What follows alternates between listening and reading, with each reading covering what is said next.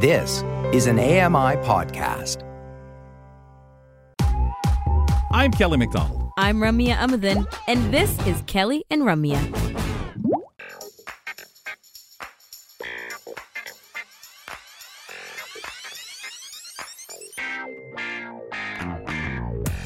Thanks for being with us wherever you are hanging out around Canada. Maybe you're checking us out on AMI TV, just sitting right there on the couch. Maybe, you know what, you're just listening in via your computer to AMI audio. Now, the times for that are Canada, across Canada on AMI TV, 2 p.m. Eastern. AMI audio has us on the air first time at uh, 4 p.m. Eastern. Whichever way works for you, folks. Glad to have you on board listening in on TuneIn Radio or OO Tunes around the world. Thanks a lot. Appreciate your time. It's time to flip through some headlines with producer and reporter for Kelly and Ramya, Grant Hardy. Hey, I'm Grant Hardy, and welcome to the Headlines segment. I tackle everything from health and lifestyle to accessibility and tech. I have it all right here on Kelly and Ramya. Grant's back on the road starting tomorrow, or shall I say, in the air as he flies uh, Toronto bound. Um, so, Grant, you got an item here that's kind of perfectly timed. Welcome back to the mm-hmm. show. Thank you for having me. Happy Monday. Lovely to be with you guys on my pre travel day here. And uh, we're talking about airports and airlines.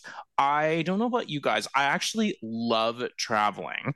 Um, and I used to love flying too, but I would say that Uh-oh. flying is is maybe the one thorn in my side here. Air, airlines have pretty much done everything they can to strip all the the pleasures that we used enjoyment. to have mm-hmm. turn, turn, turn into something a little bit dehumanizing. And one thing that airlines have really struggled with lately is luggage. Mm-hmm. Um, so we're talking about families. I was reading about a family where this is so sad. I shouldn't be laughing, but their kids apparently started questioning whether Santa is real because Air Canada lost their luggage that contained their kids' Christmas presents. That's so sad. Um, and it took them quite a while to get back to it. And of course, we've had more serious incidents where people working in accessibility have had their wheelchairs and other important items like that left behind. Um, so apparently, Air Canada is going to be making it a little bit easier to track your luggage. Um, so what you'll do is download the Air Canada app, and I'll definitely test this for accessibility tomorrow. And then your luggage will be scanned at a few different points along the journey at the baggage uh, check in area, at the transfer point, before and after the, they're loaded onto the aircraft, and when they're returned to customers at the claim areas. Uh, so they say this get, will give you a little bit of a better idea where your luggage is to kind of reduce that anxiety a little bit. I guess the only thing is, though, that it's not going to be nearly as precise as, for example, sticking an AirTag mm-hmm. in there mm-hmm. and then using your phone, which I know some airlines have even banned because they're just so precise that it can be a little bit of an embarrassment to the airline and it doesn't really tackle the accessibility for us of like having a way to know exactly which bag is ours, exactly where right. that is. Kind of have to just rely mm-hmm. on the. Wouldn't it be cool to stand beside the turntable and be able to actually grab your bag? As it beeped, as it oh, you know was coming to you, beep beep beep I beep wish. beep, like and and did something that you could somehow, as it got closer going around, yeah. you could hear it, you know, further, mm-hmm. further, right there in front of you, and grab it until someone else says that's mine Originally, when you just read like the headline of this, you think there is some kind of physical uh, attribute to this, I know, right? right? It, yeah, it, that's kind of what I was thinking in the beginning, but like it reminds tag? me. Of, mm-hmm. Yeah, it reminds me a little bit more of like package tracking, pretty you know, much, where yeah. you kind of mm-hmm. see it yep. like, oh, okay, sure. left left the, the the whatever post office, but you still don't know exactly where it is. It, Which it you know, does the give this, them though, the accountability, guys, though. Like it, it does, that's exactly it, yes, Rum. Like they yes. had that package that those people who had their tags on earlier this year knew where it was, knew it was sitting there for days yep. at the airport in Toronto, kept pointing it out, and they would not do it. This makes the accountability with their own equipment mm-hmm. their responsibility. So the only thing we could ever claim is faulty show up, and how come it's not there? You know, mm-hmm. something went went wrong or somebody's bag during the scanning process didn't take. But if you're scanning it multiple times, I guess you could get multiple images or some weird thing like that in a glitch. But you would think that at least one time the scan will take. You'd have to, yeah.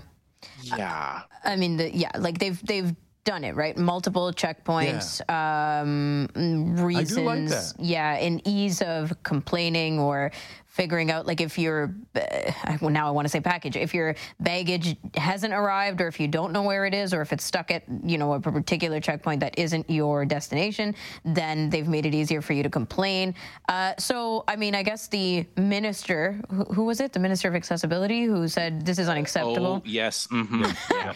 a couple of weeks ago and um, flying Air Canada out to Ottawa to be like, you know, putting their foot down, uh, banging the gavel and saying enough is enough it has made a difference. This is tactile. Well, if this has been ridiculous with Air Canada, I'm sorry. This has Oh, gone it's on gone so way too long, long. Way for too long. and and for for uh, uh, you know the an airline that's subsidized by the government to the extent Oh, geez, and to yeah. be such a crybabies that they have been about stuff. I am sorry. Th- This has been a negative or a black eye on them for decades. People It's have been forever. and they never had to do anything. They never cared. Oh well, it almost felt like they treated it like they were untouchable. Now they're being Yeah. touched by the parties that be. Yeah, it's kind of an interesting one. And I'm hoping this isn't too ignorant of a, a comment, but you know, we always say, like, don't just throw money at the problem. Mhm. But this is one situation where I feel like the airlines are powerful enough. I mean, let's setting aside, you know, wheel, a wheelchair, for example. Yeah. But you know, if Yeah. the, if Yeah. if Air if Air Canada loses your kids Christmas present, what harm would it to you know what? We're gonna give you, you know, whatever the fee is for like when we bump you off a flight or whatever, a mm-hmm. little more. We're gonna give you, you know, fifteen hundred bucks. You know, buy buy some Christmas presents this year, whatever. I Mhm. feel like that would just mean so much to people, and uh, Yeah, and, and it not be so big of a problem because when you talk about the calls being made, telling what's been missing, what's gone missing, the kids overhearing this, knowing it's their Christmas presents, and say you have, you know, the ones that, oh, well, I thought, so- what's, gee, at least we still have Santa's gifts coming.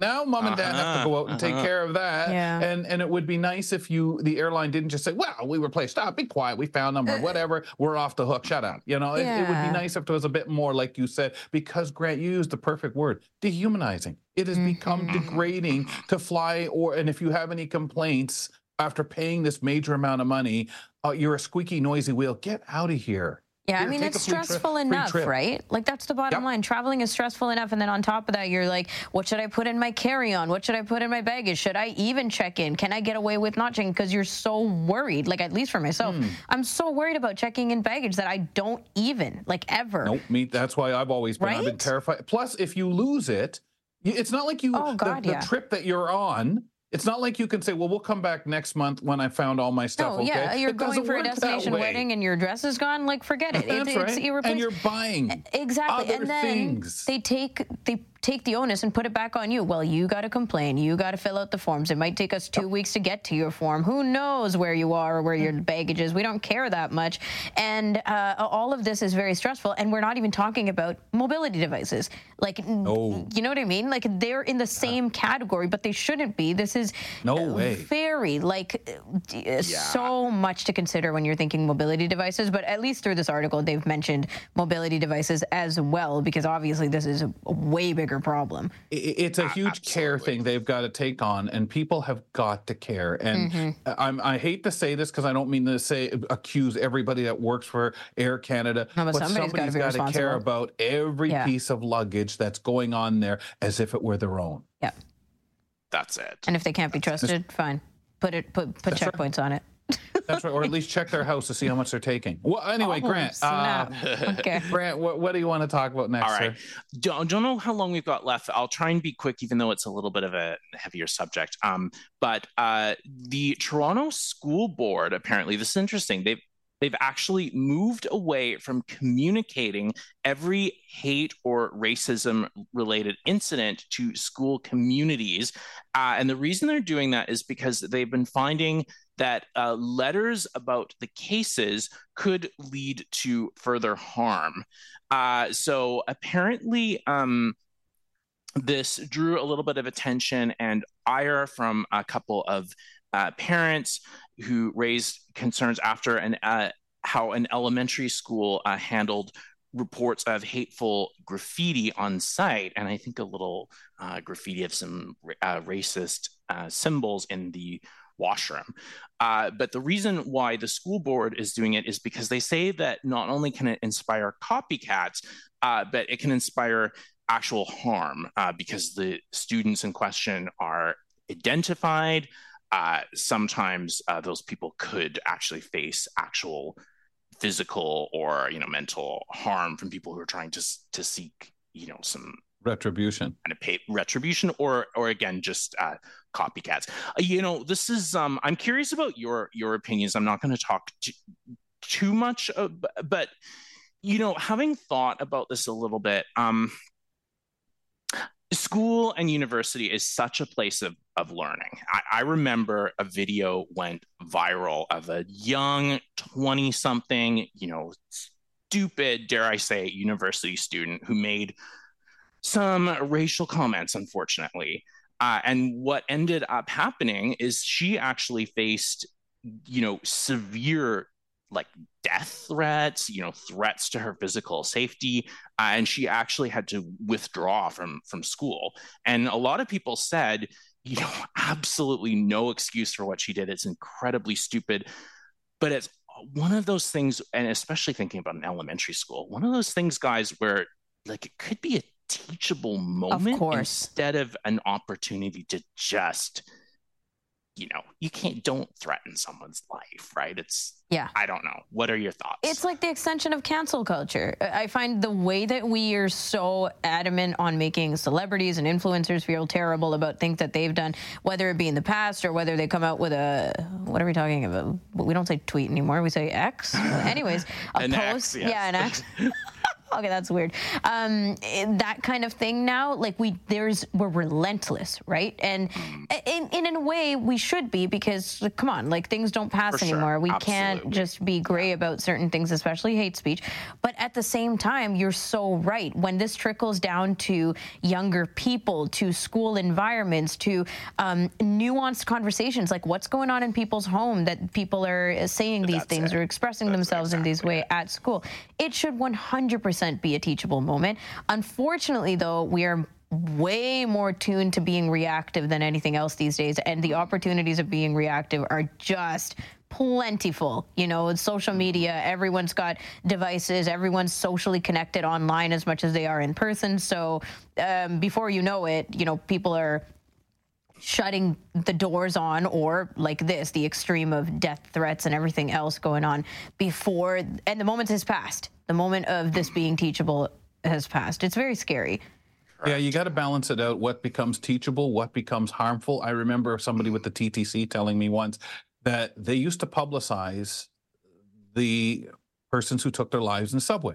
Not not so much the people, Right, the incidents right. Yeah. themselves. And they realized you can't do that because, like you said, Grant, whether it's copycat, whether it gives people ideas, um, or, or makes people fearful. Obviously, if somebody's going around pushing people in tracks, you're publicizing that for people to be aware. We know there's things like this that go on in schools. I know people, parents are worried. Yeah, but we don't want you finding a way to shove this under the carpet. We want people aware and always thinking, knowing this is going on. And I think there's statistics, there's things you can do, and you can be open and transparent about that. Mm. But we don't need to be transparent about somebody was picking on Grant at school. They said this and that about him, and you know Grant came and reported it. Good for Grant. Oh no, we're gonna get that Grant guy. We're gonna get him. We don't need any of that. So I, I do think that there's that level of. Um, it's been a while since I've been in school, and that was the big thing back then. We were worried about who found out I said something or I told my parents and they lost it and went and reported it.